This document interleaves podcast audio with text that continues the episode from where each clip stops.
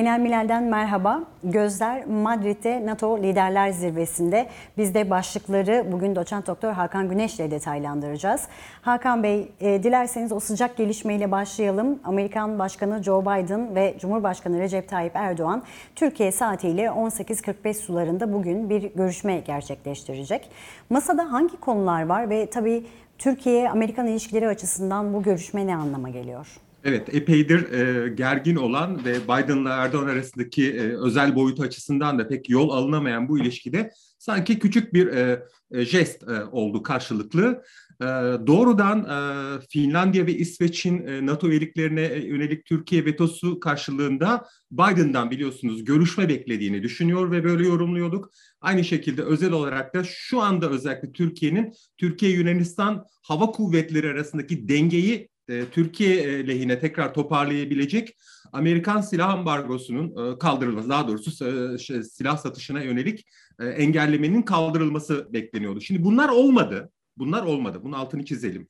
Bu 10 maddelik hatta 11'de yorumlanıyor girişiyle beraber e, üçlü e, ya da dörtlü zirve yani NATO, İsveç, Finlandiya, Türkiye'nin yapmış olduğu dörtlü zirveden çıkan üçlü Türk, Fin e, ve e, İsveç memorandumunda memorandumunda e, çıkan sonuçlar e, aslında e, Türkiye ile ABD arasındaki sorunun çözülmesine ilişkin bir şey değil. Üçlü mekanizma ile ilgili.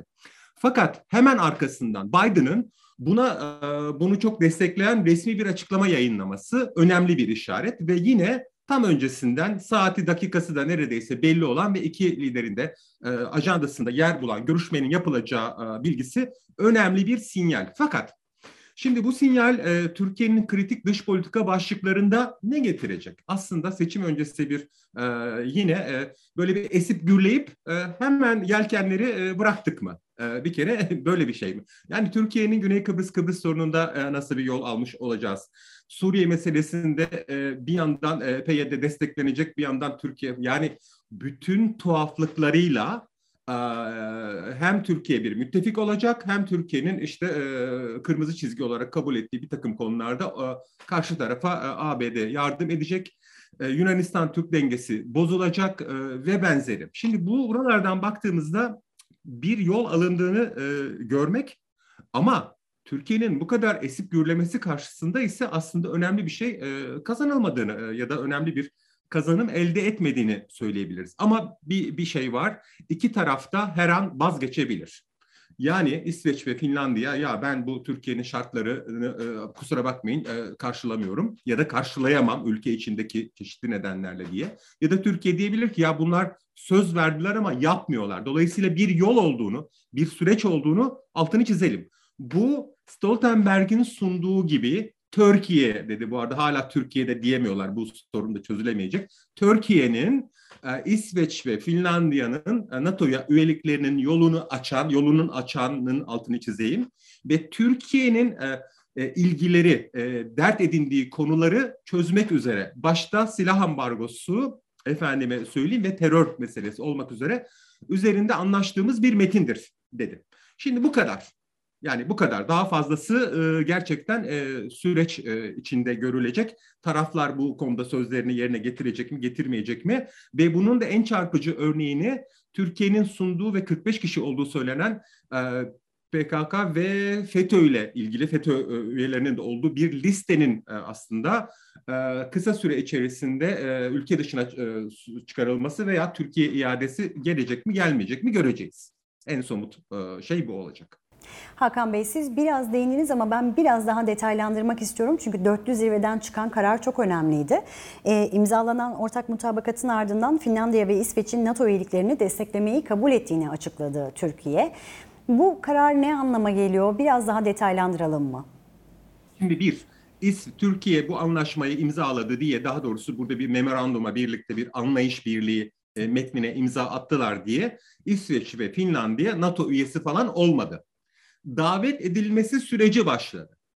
Ve eğer e, diğer şartlarda yerine gelirse ve yolunda giderse e, Türkiye de bunu e, desteklemeye devam edeceği irade beyanında bulundu. Bakın bu bu bu kadar. Burada bir irade beyanı olarak okumak lazım bu memorandumu. Daha fazlası ya da daha azı değil.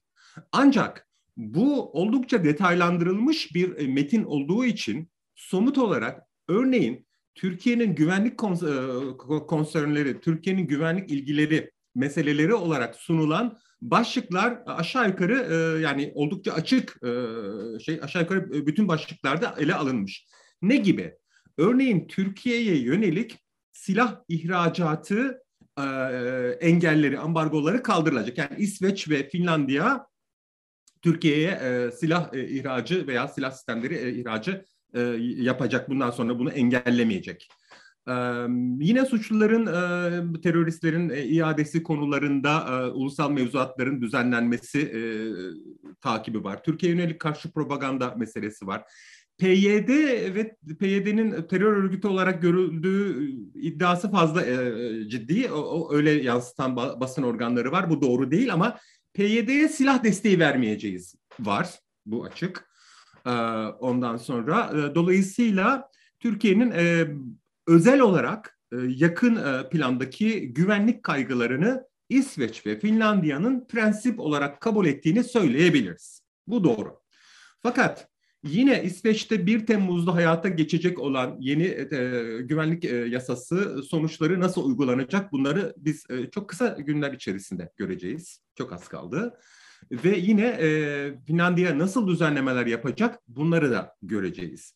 Bunların neticesinde e, bu memorandumun öngördüğü yol haritasının çalışıp çalışmayacağı görülecek. Bu ne demek? Türkiye'nin vetosunu şu an için kaldırmış olması, süreç içinde hala o gün, o son güne, son imzaya vakit var. Tekrar vetoyu devreye sokabilir Türkiye. Bunu bunu göreceğiz. Bu anlaşma bununla ilgili. Anlaşmada eksik olan Biden bunu kutladı Beyaz Saray resmi e, sitesinden ama e, bu akşam özellikle Türkiye'nin e, silah e, özellikle hava kuvvetleri ve e, F-16 yeni versiyonları için e, kongrenin blokajını kaldırtacak Biden'dan bir adım bekliyor. Çünkü e, Biden tamam kabul ediyoruz dese bile burada bir e, kongre senato e, şeyi var, denklemi var e, ABD'de. Bu konuda bir şey görecek miyiz? Saat 18.45'te bu çok önemli. Esas kilitlenmemiz gereken konu yeni sıradaki başlık budur. Hakan Bey, Türkiye-Yunanistan krizi de bir yandan e, devam ediyor. E, bu krizin gölgesinde NATO Liderler Zirvesi'nde Yunanistan ve Türkiye krizi nasıl yer buluyor, nasıl yer bulacak? Şimdi e, tabii ki çok e, majör bir konu olmayacak, onu söyleyebiliriz. Çok büyük sorunlar var. Türkler ve Yunanlılar birbirimize sorun e, yaratmayı ve bu, bu bununla bunu televizyonlarımızda ana haber yapmaya bayılıyoruz. E, hem Türkiye'de hem Yunanistan'da böyle ve iki ülke aynı anda seçime gidiyor normal şartlarda. İkisinde de erken seçim ihtimali var. İki tarafta da hamasete bayılan liderler var ve e, halkımız da çok meraklı bu konuda. Dolayısıyla Türk ve Yunan bu kadar hani birbirini aslında seven ve kardeş ve benzeyen iki halkın e, maalesef e, kötü e, politikacıları da benziyor. ve bu ortam içerisinde o kadar majör bir konu olmadığının altını çizeyim. Bu dünyanın Türkler ve Yunanlılar için dünyanın en önemli işlerinden bir tanesi ama NATO zirvesinde önemli bir e, gündem maddesi değil önemli konu e, İsveç ve e, Finlandiya'dır ve ardından e, Erdoğan-Biden görüşmesidir bizim açımızdan baktığımızda.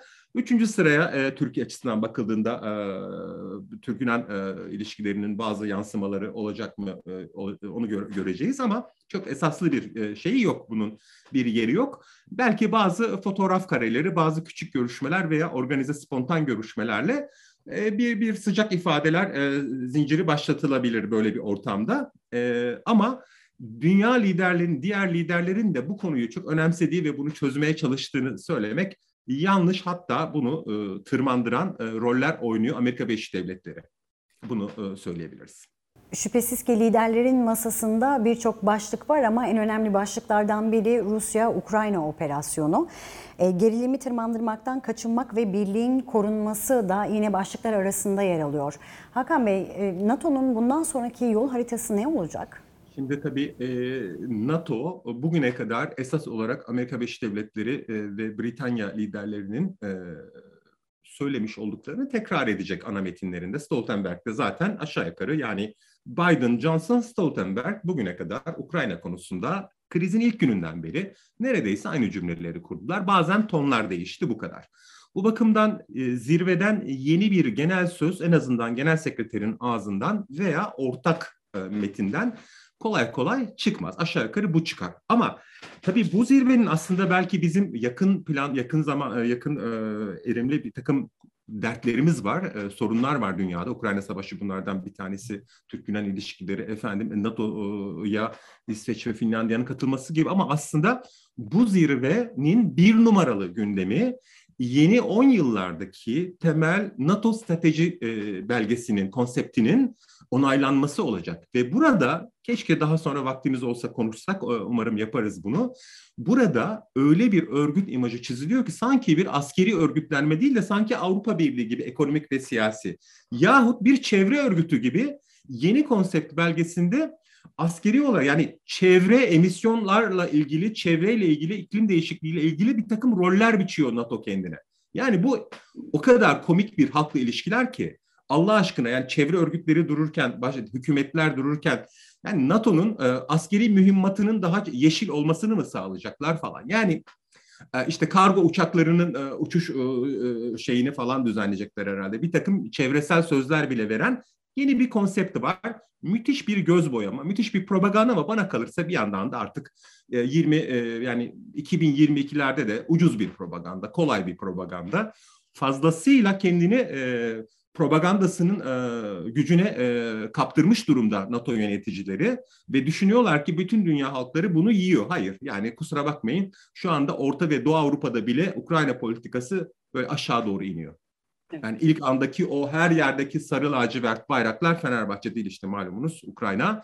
Onlar yerini e, şimdi başka konulara bırakmış durumda. E, çok kısa sürede bu, bu gerçekleşti. Bu e, süreç daha çok su kaldırır ve bu zirvenin en önemli gündemi olan 2030 e, ve sonrasını öngören yeni konsept ki çok konuşmalıyız tekrar ediyorum. Yeni NATO imajı ve yeni NATO e, askeri ve politik stratejisini ortaya koyan belge. Bunu daha önceki zirvede zaten aslında prensipte onaylamışlardı. Burada bir problem yok, onaylayacaklar. Zaten ekipler çalıştı. Orada bir e, engel çıkmayacak ve ama bunun imzalandığı şey olacak, zirve olacak burası. Ee, Ukrayna konusunda da e, inada devam, silah desteğine devam. Ee, ama işte görüyorsunuz müttefikleri bile, Amerika'nın en yakın müttefikleri bile, Türkiye ve İsrail bile e, yaptı yani ekonomik yaptırımlara bile katılmıyor.